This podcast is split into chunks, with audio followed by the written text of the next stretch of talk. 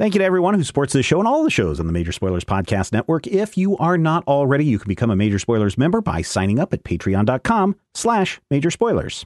The Major Spoilers podcast covers news, reviews, and of course, spoilers, and goes into details about the topics discussed. So if you haven't read, listened, or watched the items we talk about, you might want to come back later. I'm Matthew. I'm Ashley. I'm Rodrigo. And I'm Steven, and you're listening to the Major Spoilers Podcast, the podcast for pop culture and comic fans. In this issue, Motor Crush. What is your price for flight? And finding Mr. Right.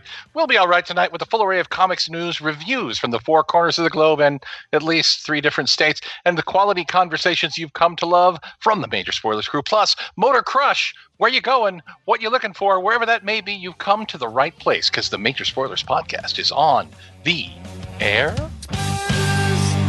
Welcome to issue 865 of the Major Spoilers Podcast. Thank you so much for downloading and checking us out this week. As we promised, uh, we will talk about Motor Crush a little bit later in the show. But first, how about we talk a little bit of industry news? Uh, this broke Friday afternoon, just moments before Ashley and I sat down to record Finally Friday, a live show that uh, that I do every Friday, 4 o'clock p.m. Central Time. You can check it out at twitch.tv slash major spoilers. We'd love to have you over there and join in the conversation. But uh, Ashley, uh, Dan, D- Dan DiDio, see, even I can't say it right. Dan DiDio was kicked out of DC Comics uh, Friday morning, and it took everybody by surprise. Yes, including us. And we spent most of Finally Friday being like, I don't even know what to think. What's happening? So, and then we've had a couple official statements since then, but I still feel like I don't really know what's happening. Yeah, and, and I don't know if we've really had any. Uh, I mean, has there been some official official statements? Because the only thing well, that I saw was uh, you know, Dan all DiDio. the articles that said Dan DiDio made an official statement was just him putting out that video talking Yes. about uh, his passion for comics. But Right. I, I mean, apparently that is his official statement, which Yeah. is fair. It's Yeah. a very nice statement. Yeah. Dated, perhaps. Well, I mean that's fine too. I mean uh, that's that's the way he's coping right now. I mean the Friday afternoon while we were doing the show live, apparently he updated his uh, Facebook uh, page uh, photo twice. Once with I believe his wife, and then another time of him uh, drinking a drink on the deck of a boat overlooking the water. Um, nice. But again, there has not been any official press release or announcement from DC Comics or from Warner Brothers or from AT&T on this announcement. So, when you see people going on and saying, "Hey, Dan DiDio was uh, fired because he's been protecting these horrible people at DC all these years." It could be true, but I mean, that's not anything anyone has said. Oh, everyone is out to get Dan DiDio because he's the worst person in the world. And so that's why they fired him. I mean, yeah, that could be true. Although he was the one that uh, brought in uh, 52. Of course, he's also the one that brought in Countdown and also Contagion and all that other stuff. Um, and rebirth. and Rebirth. Yeah, he's in charge of that too. Oh man, uh, Dan Dio uh, was doing some tricky business. I mean, maybe, but there's nothing official on this. So I would encourage our listeners that when you hear that Dan DiDio has been fired and no one is telling you why, then it's probably I mean, it is maybe kind of our business uh, to know if, especially if we are investors or uh, in the company, or if we are reporters, maybe so. But if there's not been an official statement, I think it is mm, a little bit dangerous and a little bit, um, what's the word I'm looking for? Um, Irresponsible. irresponsible to attribute reasons when you don't know the reason. Hmm So what is what is everyone's reaction? I mean, Ashley, let's start with you since we just talked with you recently on this. What is your initial reaction on this news that Dan DiDio is no longer working at DC Comics? I mean, I would still say that it is fairly shocking because Dan has been a backbone of DC for a long time, you know, and we've seen really wonderful things happen under his leadership, and we've seen things that I didn't like as much happen under his leadership. Although, in the interest of being fair and balanced, you can say that about anyone who's the head of Mhm. any company. Mhm, You can say the same thing about, you know, CB Cebulski over at Marvel. On and on and on and on and on. No one is perfect. Um, what I think is the most interesting thing about this current state of events is it happened during um, Comics what Pro. is thank you so much Comics Mhm. Pro. Mhm. Um, and we have a big convention season on the rise, which means that we have a lot of announcements that we're expecting to come. Like the timing of it seems very, very bad. Yeah, so I, and, at least we could with, say we could say that this was a surprise for everyone because people at Comics Pro were not aware of this. Dan yeah. DiDio is still listed as appearing on panels at uh, the next convention that's coming up in a couple of weeks. What is that? Emerald City. Emerald City. Yeah. yeah. Well, because those would have been pitched in yes. October, mm-hmm. probably. Mm-hmm. Um, but but what I think is change is always exciting as well, and I think that that's sort of the positive attitude that we have to have coming out of this, and we just have to hope that you know we're uh, geoff is gone and dan is gone and so jim is the one that's left and so whoever comes to work alongside him or maybe take on the publisher role hopefully they're exciting people as well. Yeah, we'll get to that in, in a moment. Um, Matthew, but I heard from Bad Faith uh, Troll Actor online that uh, this was something that has been planned all the time because uh, of of everything that the, these reasons that I'm going to list. That was my first response to the news that Dan was no longer with DC was oh my god now we get to listen to all these people explaining why they think it happened. And I feel like we're we're in a really weird kind of zone right now because a lot of people are in the um, what my brain automatically thinks of as the funereal stance of we never speak ill of those who are gone. Right. So you're like, oh well, you know, it was great working with him. He was a nice guy in this, and occasionally you do have people like, I'm glad he's gone. Ah, I can't draw. Oh, feet. and there were I definitely, that guy. oh yeah, there were definitely a, a certain group of people that were all over the "I'm glad he's gone" bandwagon. Sure, and you know that's going to happen no matter who you are. But my big thing is we don't know why, and this is very important. Also, everything that you hate about DC since 2004 cannot unequivocally it, like under no circumstances statistically can it all be Dan's fault.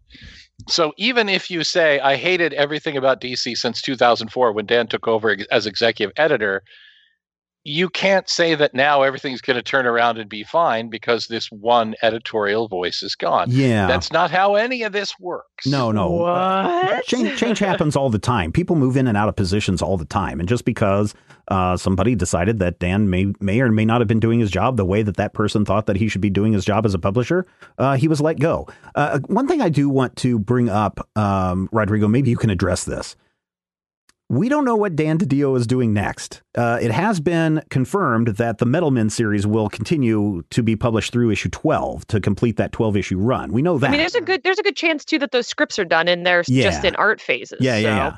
But we don't know where. I mean, Dan could land a job at Image Comics. Jan, Dan could land a job at Marvel. Dan could land a job as Boom Studios' new, um, you know, head of honcho or whatever. Dan also started his entertainment career working in television, so there's a mm-hmm. chance yeah. that he, you know, goes back to that and kind of mm-hmm. like, okay, comics, I I take your sign from the universe. It was fun while it lasted, but but there's you know, a good I'm chance. now. There's a good chance, Rodrigo, that you're going to be crossing paths with Dan again in the future if you are in the industry. So, you think you should be bad mouthing somebody like that?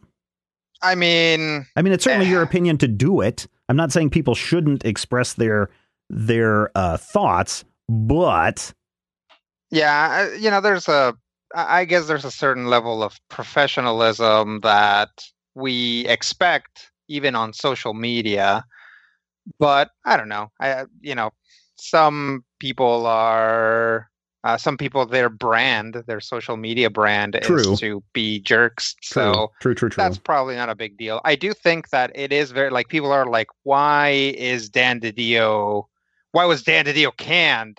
And it's very likely that he wasn't. It's very likely that he quit, that he saw another opportunity, and just yeah, it just maybe. hasn't been announced yet where he's going. Maybe I don't know. I, I you know I I don't know Dan personally. I've never met him.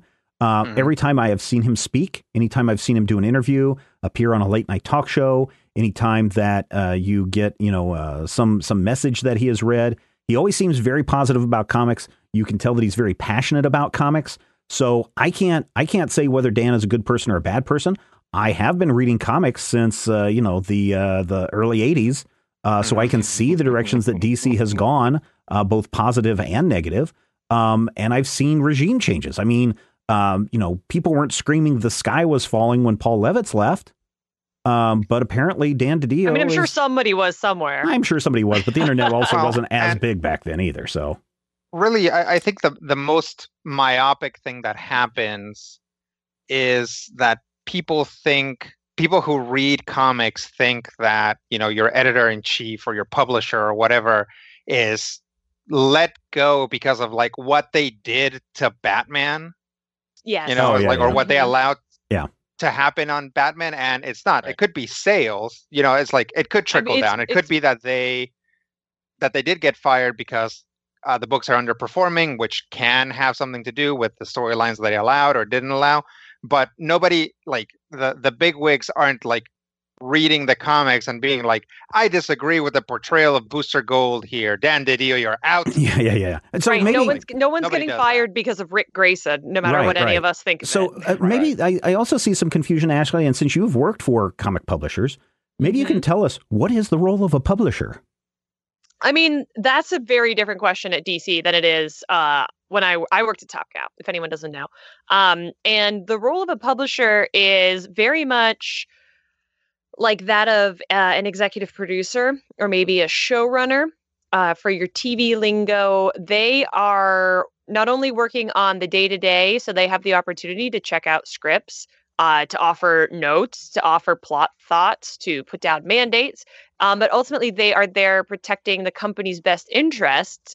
It's much more of a corporate uh, type job than a creative job. I don't know why it's called publisher because I'm sure at some point they actually stood on the floor and said, "Okay, start the yeah, presses." he was he was probably the one cranking the print handle so it would press the ink to the paper, that kind of stuff. Right, I'm yeah. sure like in Stanley's day that that might have been a real part of it. But now it's much more of a like it's sort of like a brand safeguard. Yeah, Like they are there ostensibly and until such a time as someone decides that they're not or they decide that they're not protecting the best interests of the brand as a whole. And we like to joke a lot about how DC is it's all just Batman and that's certainly part of it, but I mean the health of DC uh, depends on just from the comic side. It depends on how Batman is doing, and Superman, and Wonder Woman, and DC Kids, and trades, and hardcovers, and so the publisher is the person who is quality control for all of those things. And then sometimes, because they always go a little power mad,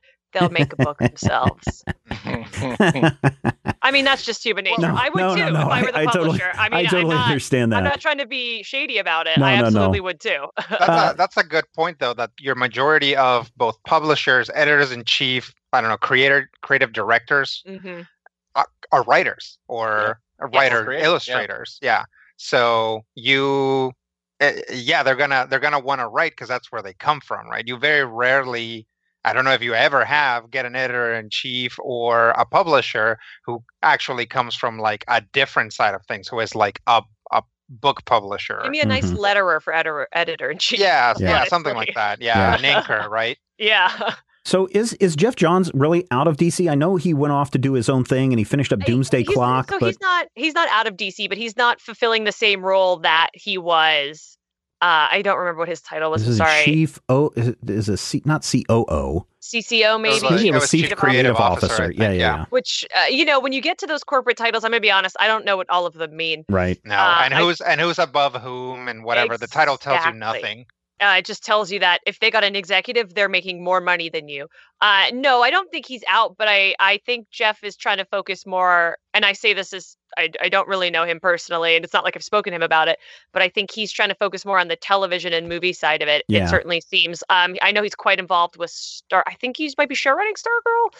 Yes, Um, I believe you're right.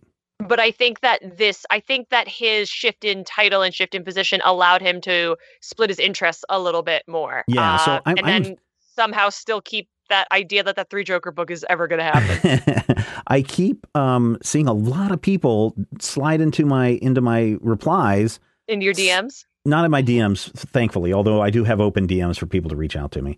Um, but I do see a lot of people just replying to me, going, "Oh man, I hope this means that Geoff Johns is going to be the new publisher of DC Comics." I wouldn't hold your breath, kids. Yeah, uh, People also said Gail Simone should do it, and she was like, "Please stop." Yeah, no, she was Absolutely like, "No way, I don't wanna do me that. Laugh so hard. I mean, to be fair, I don't want to. I don't want to do it either. so. no, I don't. Yeah. I, I don't That's envy anybody who's in I there. mean, I, I, I think be at some hated. point, I, at some point everybody's like, you know, if I had control of DC Comics, I would oh, do Of this course. and this and this. But I think about it, not not that they would ever come knocking for me, but I'm like, that sounds exhausting.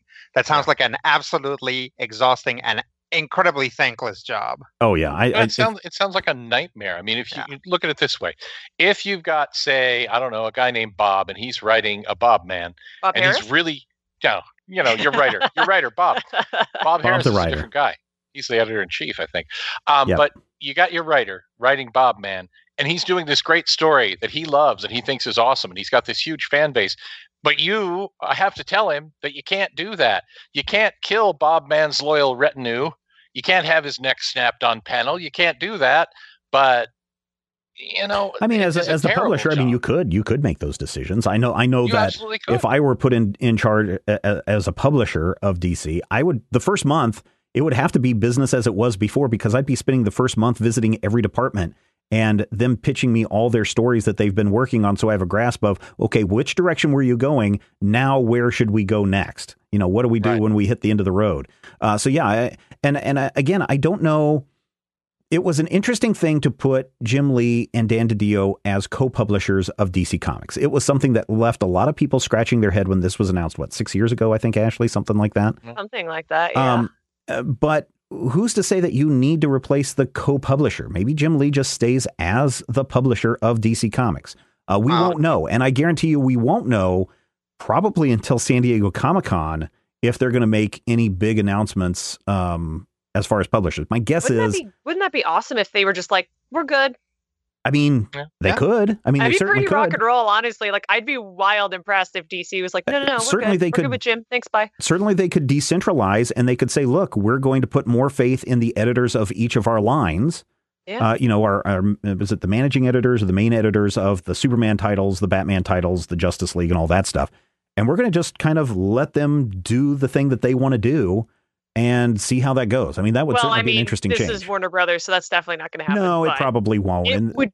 I love. I love it when you say it. I love how it sounds. No, I mean it just re- loud. really decentralizes and gives the power back to the editors to kind of Yeah. have that that control and that freedom of really shaping those stories that they are most intimate with. And I don't mean another that in a weird way. either. yeah another nightmarish aspect of the job not just dealing with both the fans and with the people below you but dealing with the powers that be and Mhm. defending decisions to them and then having to go back and defend decisions to your underlings. It just like god what a what what an awful job for something that's supposed to be fun Well, there's Yeah. a reason why those jobs pay so well. Mhm. Uh, like many jobs in the entertainment industry, and it's it's basically hush money for the nonsense that you have Yeah. to deal with, and that's also, you know, sort of the downfall of working in a creative industry is people are crazy. Yeah. Yeah. Mhm. And listen, I, I know nothing about what DC is planning to do next, so don't come and ask me. So what's gonna what's gonna happen at DC? I don't know. Could be I mean, you business can as ask usual. because Steven just won't be able to tell Yeah, you. I- I'll, I'll tell you, it's probably going to be business as usual. So does this mean that Generation Five is going to be canceled since that was Dan's baby? I don't know. It may be too late. This was supposed to be something that was already, you know, it's uh, the the the trigger's already been Solicitations pulled. have to be done five months ahead. That's almost a full half a year. So Free we can Comic get Book Day has already the been way solicited. to we can get all the way to like July June, or August yeah. before anything is Yeah. out that's that's be, that's being worked on right now even touches the shelf. Like Yeah. there's so much time. Yeah. So I mean, there's. Uh, we don't know. I mean, I, I have no idea. I can't speculate. I don't know. I haven't heard anything. You know, as far as I know, the the the, the Generation Five stuff was stuff that's been whispered uh, and rumored for the last year and a half, something like that. That we heard about w- what's going to happen, aging up the characters and and doing stuff. We've already seen the Wonder Woman uh, 750 issue drop. Uh, Flash 750, I believe, drops next month, middle of next month, something Robin's like that. Robin's birthday's coming. Robin's birthday My is coming. He's got a big. He's got a big 80th anniversary special. We'll see if anything happens with that. But I mean, those are the places where to look. But a lot of this stuff is, hey, we're steering a giant ship, Mhm. and uh, giant ships don't turn on a dime. It's uh, something that's going to take some time to to slide into. And that's the other thing. And then Ashley and I've talked about this before. I think Matthew and Rodrigo we have as well. Uh, the DC Kids and the DC Zoom, how it really didn't get Oh, a chance to flourish as DC Kids and Z- DC Zoom before they're like, nope, we're just going to put this all into uh, whatever the the DC Kids. It's uh, called line it's is. called Kids Now. It was called I think Ink and Zoom before, and I'm gonna be honest, I didn't know which one was which. Yeah, yeah, yeah, yeah. So you know. That's the thing. that didn't even get a chance to get off the ground before they're like changing stuff. So they can still change stuff before June. They could say, "Hey, all you Well, they got writers, they got that new president, remember? Because uh, Diane Nelson stepped down. yeah, that guy's been in that position for two or three years now. I want to say, but then there's been some other shakeups at Warner Brothers. I don't know. It- you, you can go look on Variety. That's probably a good source of reliable information. Uh, but I would say, and we talked about this in the uh, major spoilers pre-show. Uh, be critical thinkers of the things that you're hearing online and people are talking Yep. about, and seeing if those things are are really believable or not. We also talked about Bob Iger being out at uh, at DC or stepping aside and bringing in a new guy, or not at DC, at, Disney, and stepping aside. Those two things, Rodrigo, don't have any correlation with uh, one another, right? Bob Iger being out and Dan DiDio being out doesn't mean that Disney is going to buy Marvel, right? Or that Disney's going to buy DC, right? I mean, they already bought Marvel. That was an Iger job. Bob Iger being out and Dan DiDio going out Uh, do, does has nothing to do with how Batman was being written. Look, It has let's nothing just to do with- who we needs to can't- be blamed for this. Mercury is in retrograde, and we're all go. just holding on for dear life. Here's the thing that I can tell you: Dan DiDio was not fired because of the the Snyder cut. So there you go. oh boy, If You you, said have, if you They're have going any to find questions, us now. that's fine. Find me. You know. Find don't me. Call them. Pri- find me. Find me. You guys know it's true. That is not the reason why he was fired. And stop saying that crazy stuff. In the meantime, let's do some reviews. Matthew, what do you got uh, for us this week? Looks like oh, speaking of DC Comics, I don't want to be a part of a show. You said the S word, and now the people are going to come looking for me, and I don't I want mean, to I could be talk to talking. them. Uh, there could also we could also be talking about Scott Snyder. So you, know, I wouldn't say the S word. Right. It's the it's the Donnie Snyder cut. The Yeah. Snyders of Hanover cut. There you go. exactly. Ooh, I love their mustard pretzels. Yeah, those are pretty good. See, Rodrigo knows how to get me back on task, and it's to mention food. So always lead Out. with the carrot and not by the stick. exactly. Now Write tell us your down, review. Steven. Tell us your review right now. Later. My review this week: Wonder Twins number twelve of twelve from the Wonder Comics uh, slash DC Comics. Um, written by Mark Russell, who I loved his piano specials back in the '80s. Art by Stephen Byrne, and it is the final issue. It is the twelfth issue of a six-issue limited series. And I got to tell you, there are two books on the stands right now that are on the 12th issue of a six issue limited series. And sometimes you can tell, and sometimes you can't. This one feels like you can tell, but it also feels like you can tell in a good way. Uh, the final issue of Wonder Twins has Zan and Jayna basically having saved the day. They have taken care of all of the big problems. The only thing that they have to deal with now is the fact that the Justice League of America wants them to know that they are not actual members. And so their actions in trying to save the world were, in fact, inappropriate. And so they get a dressing down from a very square headed Superman. Uh, who tries to tell them that they need to it's it's a you know a generation gap thing. They need to follow the rules. There's a process. There are things you have to do to justify your actions. And of course jayna is like fine sit here in your knitting circle and argue about the rules which leads to hawkman saying to himself i like knitting which i think is probably the funniest line in the book. Um, He's got those if- big nth metal needles. exactly I love the mental image of that. Brings me so much joy. they just fly he actually knit the wings himself knit one purl two stab Oh five man. I want to see somebody send me a picture of someone who has knitted a Hawkman or or Hawkwoman cowl. get right bet, on that I bet it's been done on I Etsy. bet- I bet it has Pinterest been. You in You know what? hour. carl i know you're out there carl Make us you knit one. us a hawkman suit yeah, knit, knit us a Hawkman cowl. That'd be awesome. Now- back in 1989 carl promised to make me a sweater and i know i'm big but i'm not that big. So there may be a little bit of a backlog for carl services but anyway somebody knit us a hawkman. And uh, lex luthor is still a jerk. Lex luthor does some things in this issue that causes some problems. And somehow in the 12th issue of six we also get a brand new supervillain introduced just out of the blue which i kind of fine with i guess. I just ah, that's just- why Dan DiDio was fired. Yeah, that's why Dan DiDio was fired. No, Dan DiDio was fired because Gleek is in this issue, and Gleek flips out and attacks a guy and tries to rip his face off because he's a space monkey. That's what monkeys do. Uh, Yeah, and then the kids panic and they're like, they transform into a puddle and a pug. now there's a, there's a there's a person that I uh, talk to sometimes online who has this theory, and it goes like this: Some writers write things that they hate in order to make fun of them and transform them into something different. And I'm not saying that's what's happening here, because transforming into a puddle and a pug, while a silly image does actually, you know, resolve the situation, it but it does seem like a moment where you could you could come up with something different. And again, I understand that the whole point of this is parody. This is parody in the same vein as Russell's uh, work on the Flintstones. Yep. This is parody that's meant to kind of, you know, take the P word out of the cliches of comics, which is fine, but it also ends with a very earnest sort of, hey, you kids were right. We're going to give you your own building and we're going to call it asterisk, you know, risk, asterisk. And you are going to have specific situations that you're in charge of looking out for. And you're going to have a computer that allows you to do all these things. And it's going to be awesome. And you're going to be an official part of the Justice League Auxiliary Reserve. And it's cool and it's another one of those moments where you get to the end of the book and you're like, man, I'd like to see more of this. And then the the little cynical part of your brain that's been reading comics since 1982 says, and you never will. the funny thing is, their first two recruits are going to be named Wendy and Marvin. Probably. That would actually be awesome. But uh, all in all, the moral of the story is very ham fisted. Uh, I love the twins together.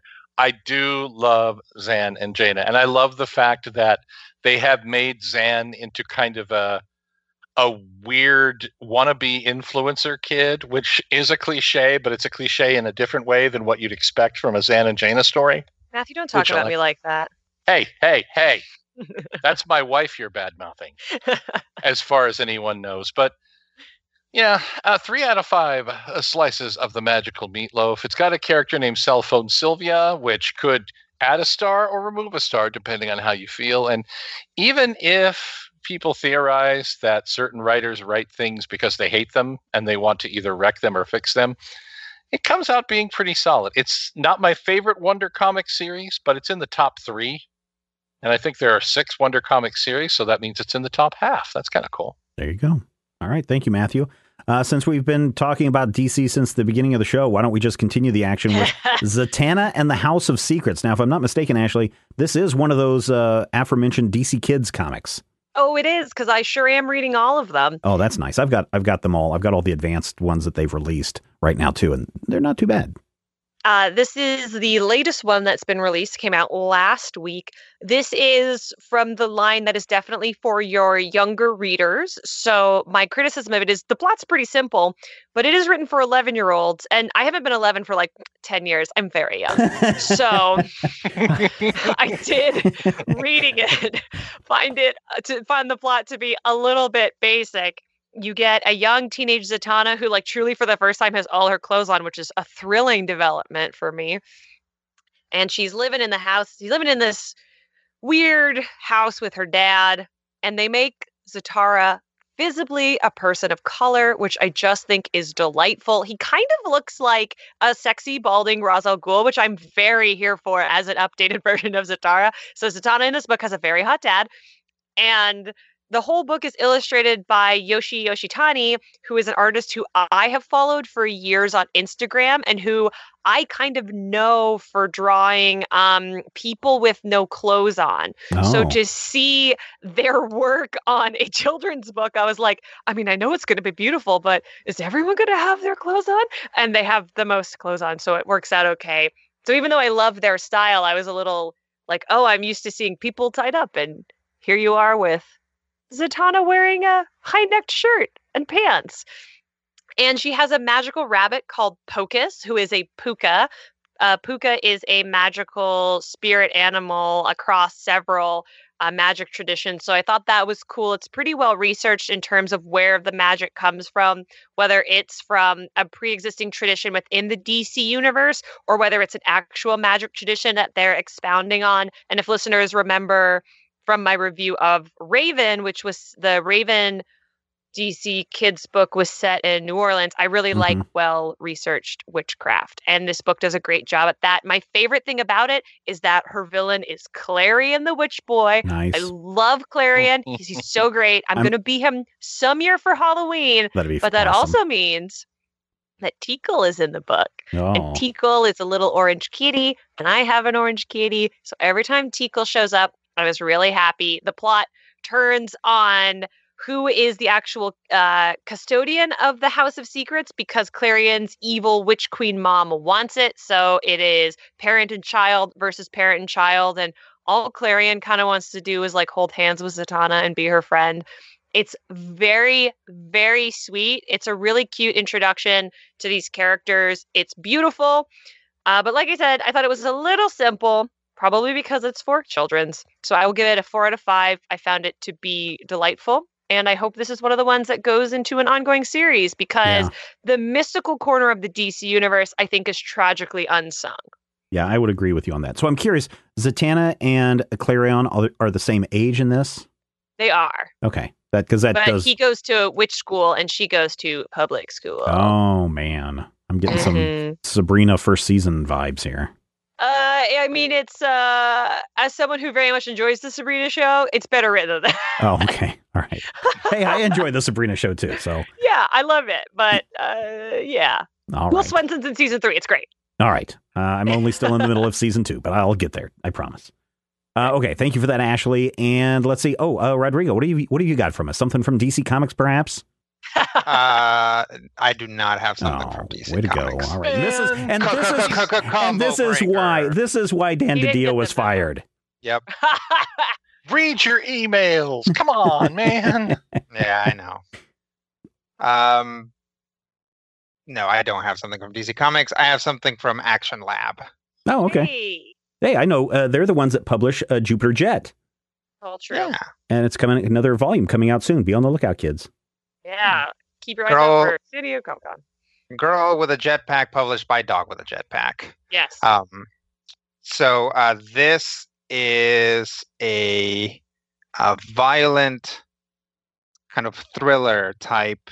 but that's the book. other side of the publishing house. That is the this, other- This would be yes, the, the this danger zone Danger imprint. Zone. Yeah. Yes, this is the da- Action Labs Danger Zone imprint. Uh, is what brings us this uh, dark, violent uh, take on the kind of like '90s lone hero action genre, um, starring uh, Beaver, like a, a talking cartoon Beaver. Uh, this is Mr. Beaver number one uh, by uh, Pablo Verdugo Munoz. Uh, Great both, name. yeah, both uh, writer and artist. Um, and I mean, that's kind of what it is. It's this um, action heavy. Uh, I like it. It reminds me of um, Lethal Weapon, Super Cop, that kind of thing. But the main character is uh, like a I don't know four foot tall cartoon beaver uh, who is like very very intense and serious. Um, he's the only beaver or, the only talking animal that we see so far. Everybody else is like people. Um, uh, this is this book is also very sort of uh, informed by uh, kind of anime and manga.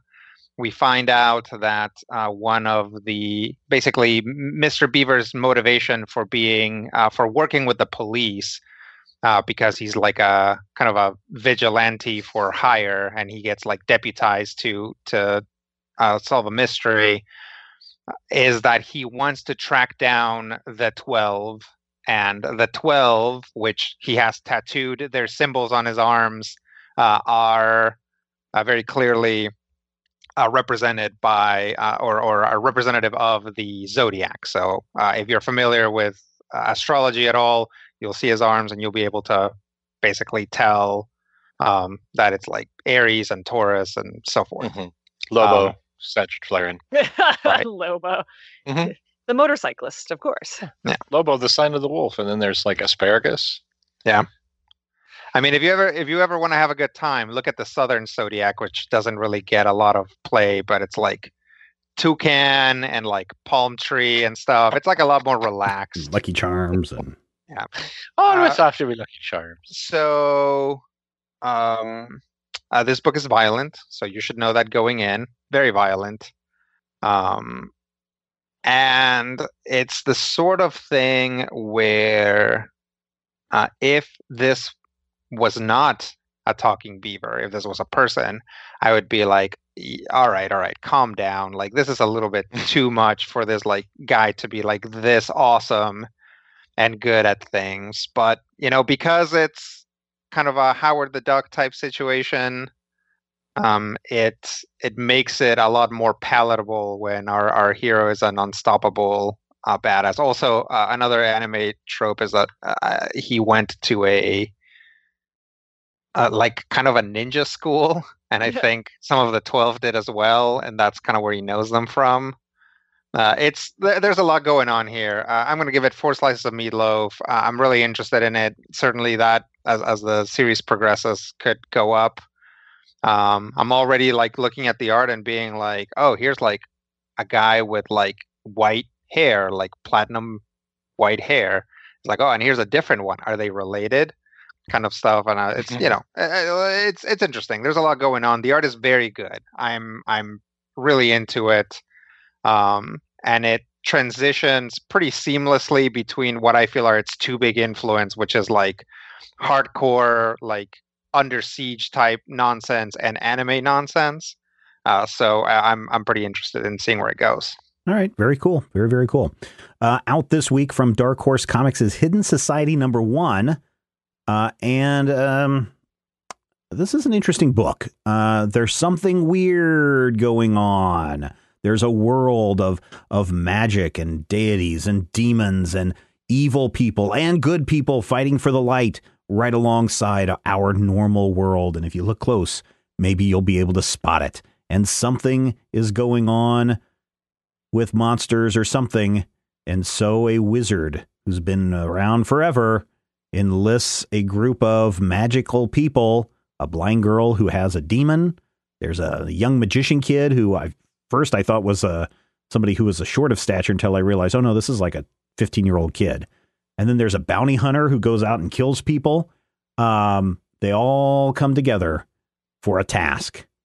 Problem is, in Hidden Society number one, we don't know what that task is because we're introduced in like four four different vignettes who each of the people are, who each of these main characters are, and we see them either performing magic or, in the case of the blind girl and her demon, uh, taking out some bad guys. In the case of the old wizard, we get a little bit with him.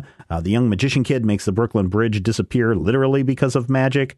And they're all brought together in this weird new world.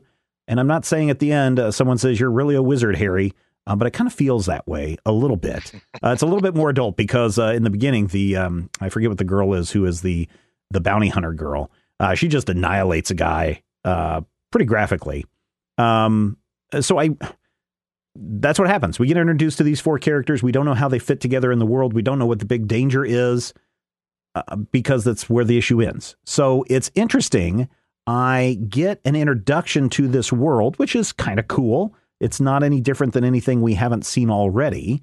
Um, but I was kind of hoping that we would kind of say, the world is about to end and we need your help. And we don't even get that. Um, so it kind of did leave me scratching my head a little bit in this first installment. If you are someone who likes magical comics, maybe you will uh, enjoy this.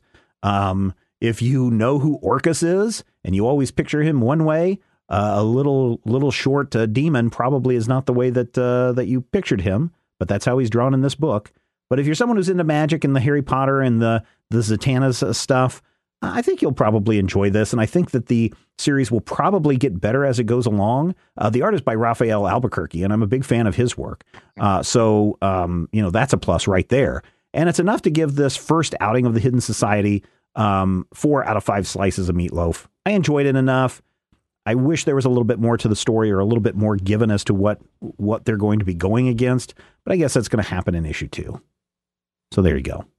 Or maybe it'll never happen. Maybe that's the hook. Maybe it will never happen. Maybe they'll go up against gangsters. Oh no, that's already been done. Yeah. Oh my gosh. You guys know it snowed again today. Not here. Not here. here. did. Well, certainly not in California, but we got uh, quite a bit of snow. Not anything that's going to accumulate or keep us locked in the house for the next month. But I do know that when I have to go start my car in the morning, I want my hands to be nice and toasty warm. That's why I'm going to go to isotoner.com and I'm going to use the checkout code MAJOR to get 25% off my order at isotoner.com. That's right, M A J O R. That's the word you want to use at isotoner.com. Get your gloves, get all your other uh, cool, cool accessories, and uh, wear them. Wear them with style and pride, and do all those cool things that you do. It'll get warm eventually, but then next year, first time it snows again, you're going to be able to put those those gloves on, and you're going to be able to go out in style, and you're going to save 25% when you use the checkout code MAJOR at isotoner.com. Nice. Uh, let's talk Motor Crush Volume 1, which is only the kind of the introduction. I mean, it doesn't come to a big uh, cliffhanger. But uh, anybody want to disagree with me that this is not Speed Racer? Uh, no, I'm. Wait. That's a double negative. Am I not not saying that it's Speed Racer? I or say am I Motor saying that it's- I say Motor Crush is Speed Racer, but on motorcycles and with drugs. Well, it's. I mean, obviously, it's got some other stuff going on, but um, definitely the moment Racer X shows up, Yes. I was, I was Well- like, oh, great. You know, it's like uh, y- it- it's not exactly Speed Racer, but it's got a lot of the tropes that make Speed Racer work, and that's yeah, yeah, yeah. that's cool. Crazy there's a races, lot of all that uh, stuff. there's a lot of Sailor Moon too in the designs. Like there's a character here who's and I said this when I reviewed one of the volumes a hundred years ago on this podcast. There's a character who is basically Dark Lady Hmm. okay. uh, um in their design. Yeah. Which is cool. It's a great design. Yeah, yeah, yeah. yeah. there's a lot of there's a lot of familiar elements in it. I would say that you know, having seen the original issues, uh, I don't know that it's exactly Speed Racer, but it's definitely got a Speed Racer vibe. and and that's I'm what I guess sure I'm that getting there's at, like right? a sub a sub like section of manga that is all about racing and competing that we just don't know the name of that we're just going to call I'm going to call it Maha. And that's clearly what this is. It's that. So, give us a rundown, uh, Matthew, of what what's going on in this story. First of all, we've kind of hinted that if you've seen Speed Racer, I think you're going to be up to speed on this. Um, ha, no pun intended. Um, Ha, but um, you know, ha, ha, ha, ha. it is, I feel like it's definitely inspired. Not that that is a bad thing. Okay. Thank you for thank you for laughing at my jokes, Ashley. I appreciate it. We have to be careful because animation costs money. Haha. uh, yes. Well, uh, Domino Swift is a semi-successful uh, motorcycle racer by day and a super successful underground murderous motorcycle racer by night who also has a strange addiction to something that is uncomfortably treated like drugs uh, throughout the whole issue uh, throughout the whole story and is basically trying to win her big race and also earn more drugs and figure out the backstory of how she came to be adopted by her father. And there's a lot of complicated stuff going on. Uh, when and then there's when, a when Racer X shows up, it explains a little bit. When the uh, Mhm. inverted uh, pyramid shows up, that explains a little bit. One question I have though, uh, so the art in here is really cool, and the coloring in here is really really cool. Uh, this Phenomenal, this crush is this really weird fuchsia pink glowy stuff that Yeah, looks it looks really cool on the page. But I do have a question. Crush is something that you're supposed to put in your motorcycle, right? And that's what Right. sets that's what sets Domino apart from everyone else because she actually needs to inhale it to survive. Or yeah, it's ingest it in basically like poppers. Yeah, and I didn't know if this was supposed to be like a nitrous that you put in your in your race car to make it go fast. If that's what Crush was, and that's why it was uh, outlawed for the legal uh, motorcycle racing, uh, or if there were actually other people who were out there huffing uh, huffing the Crush. well, the implication that I get uh, from that is that she is somehow part machine or not entirely human in Yeah. a way that makes her part machine. I- I think that Yeah, I there's a- the there's a floating lot of- UFO sequence kind of uh, there's let us there's know a lot of things we don't know. Uh, so what we do know is that she is, as far as we know, the only person that can consume crush and not die because we see it being force fed to someone and they blow up in a, actually a pretty gruesome sequence. Yep. Um, so we don't know what crush is or where it comes from. We don't know what the involvement of the inverted pyramid is. We don't know what uh, this mysterious racer is up to, but he has stated, um, he, I believe, um, has stated that he is like her mhm, and mhm. he knows that she's dependent on crush and he even gives her some Um, so uh, we we kind of there's there's still a lot of mysteries, but yes, uh, crush is something that goes into in your like gas tank. It's not Mhm. something that people can drink, except she's some sort of strange, maybe uh, maybe she's half motorcycle. I don't know. Mm, Um, she does have like a weird spinal thing, and I don't know if that's part of her outfits Yeah, or if does it's that? like she actually has like a robot back. yeah, now that was shown on the, I think the cover of this volume, but nowhere in the issue does it come up. And so I'm wondering if there's a little bit too much spoiler on that cover for something that doesn't even happen until maybe volume two. I think Yeah, I that's know. meant to be like brace armor. It looks like Oh, it might be kind of motocross armor. Okay, all right. That's that's that's kind of the problem when you have a very kind of distinct, like very uh, like uh, unusual rendered world. It's sometimes it's hard to tell. It's like is is this a normal human? Is that a Mhm. normal human?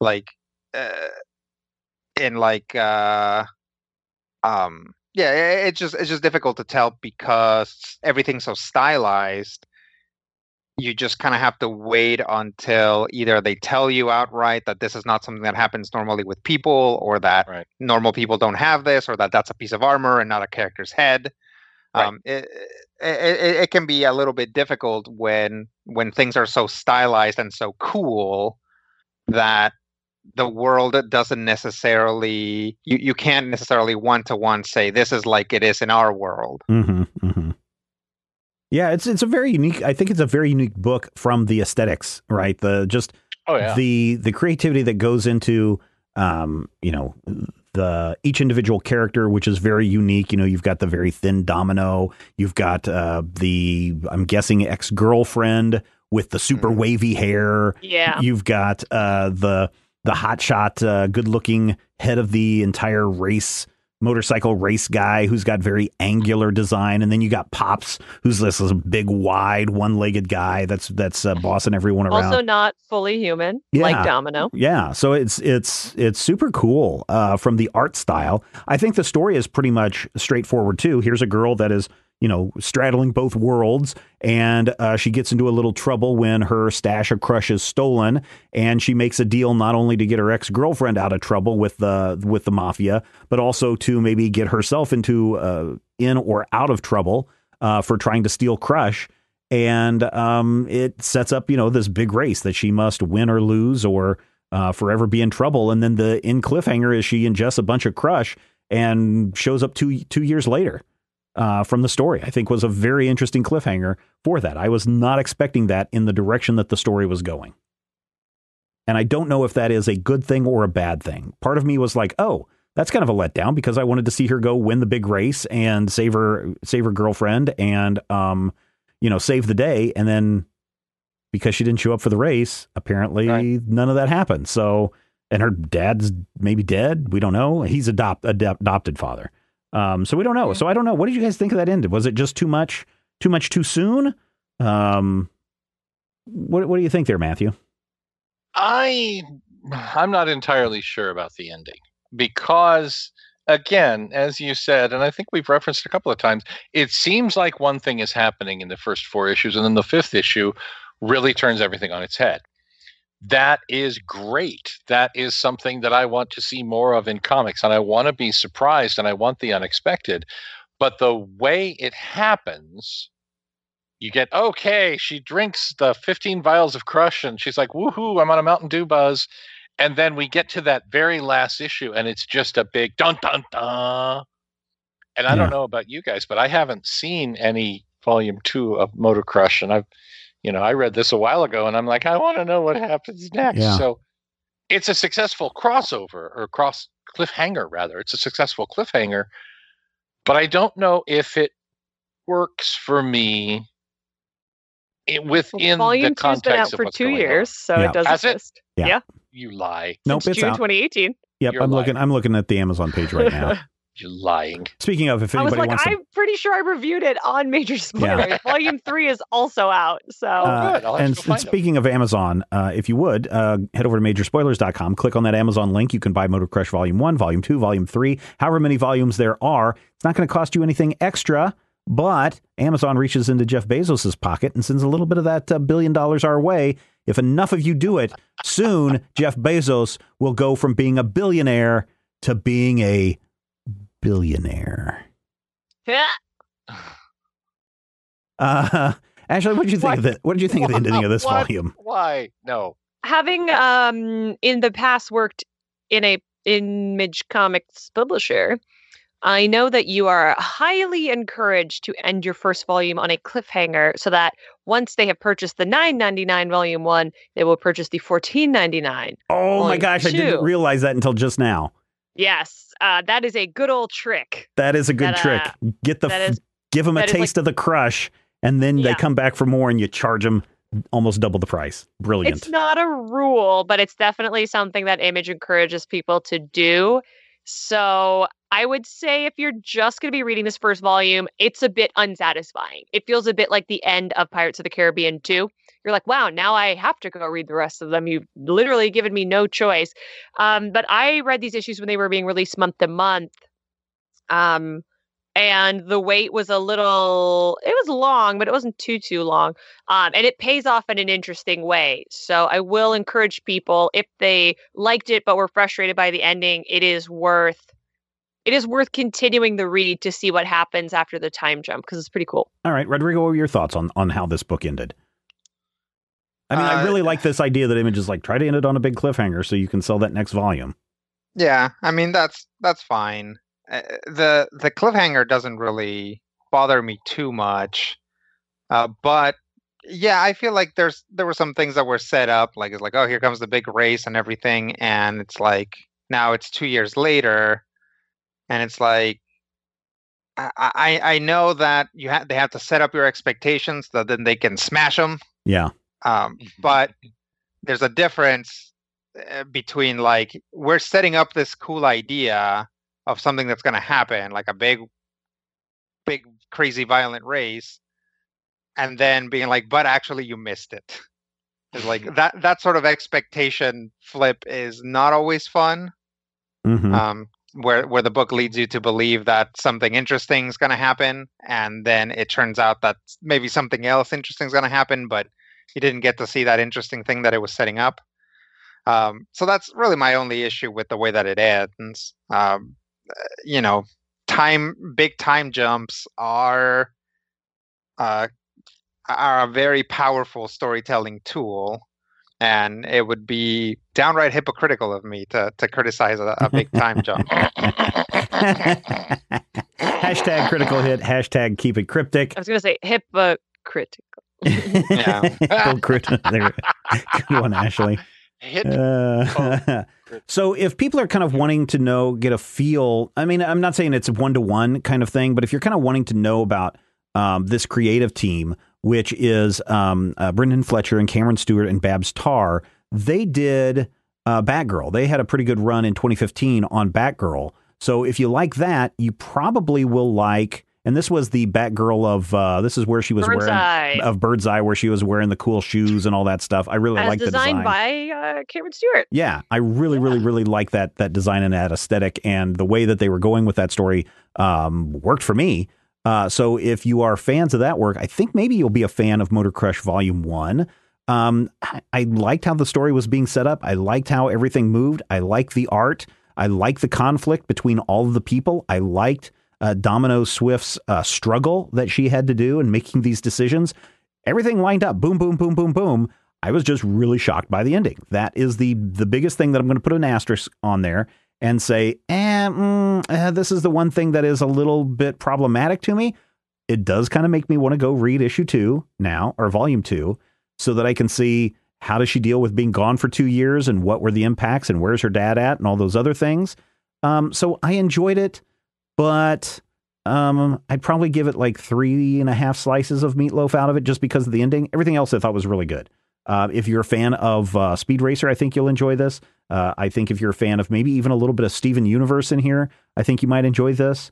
Uh, so yeah, there you go. I'll give it a I'll give it a go check it out recommendation. Um, Ashley, what is your final thoughts on Motor Crush Volume One from Image Comics? I always really enjoyed Motor Crush. I think it is very, very cool. I think it's a little, fla- it focuses a little more on Flash Mm, mhm. than on story until a bit later in the series. But I think, I just think it's fun.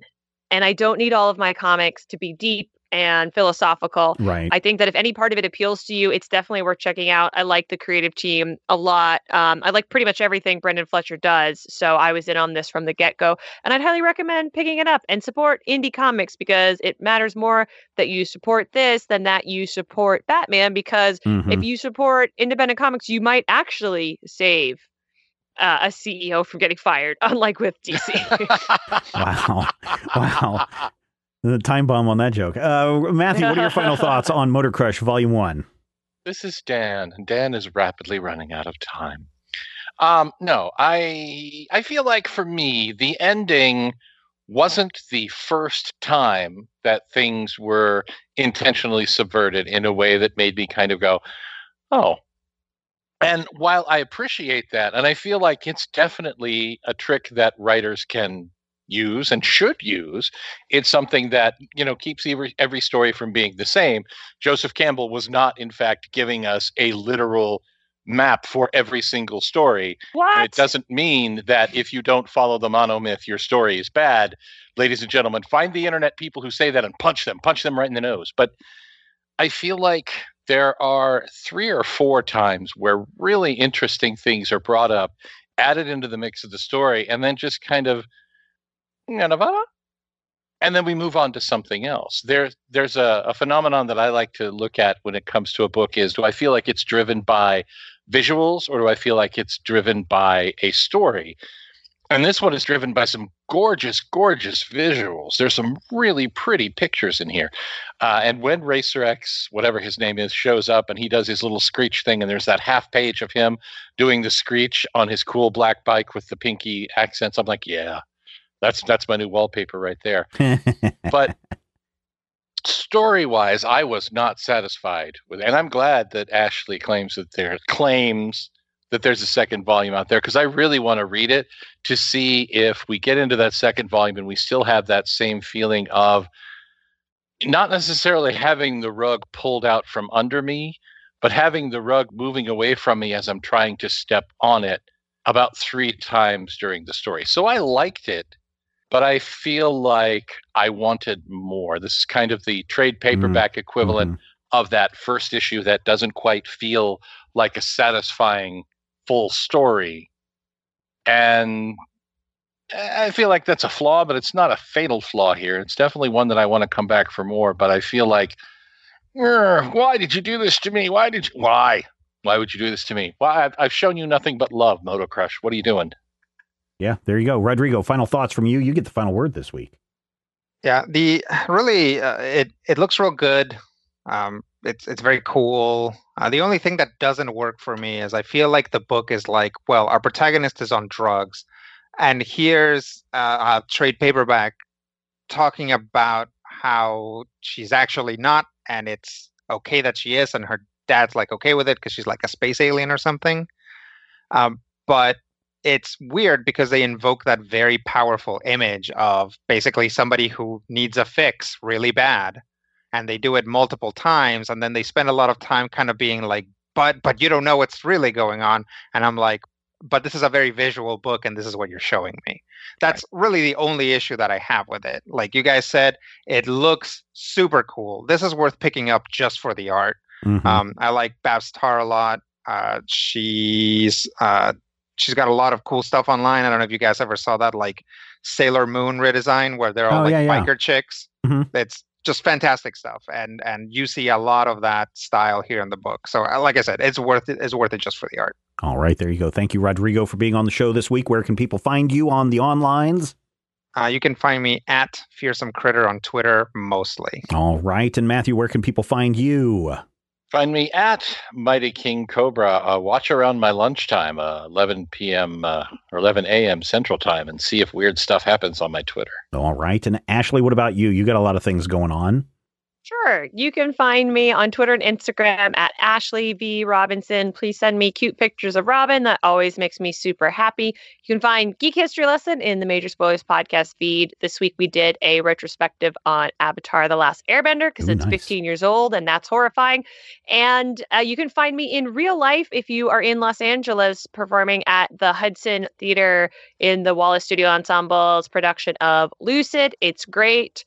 Uh, I take off all my clothes and not in a fun way, in a scary way. Please come see it. We're closing this weekend. All right, that wraps it up for this issue. Thank you so much for listening. Thank you for being part of the Major Spoilers experience. As always, we love to hear your feedback, so use the comments section at Major Spoilers to share your thoughts and reactions to this episode. Or even better, send us an email to podcast at majorspoilers.com. And don't forget, you can support this show and everything we do by becoming a patron at patreon.com slash major spoilers. And we will be back next week because we know that you love comics and we do too. And we will talk with you soon. Stop talking about comic books or I'll kill you. I don't care if the Hulk could defeat the Man of Steel.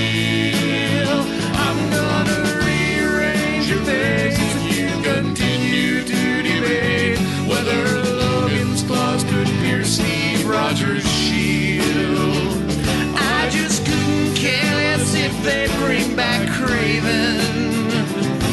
And I don't care if Spider-Man's a clone.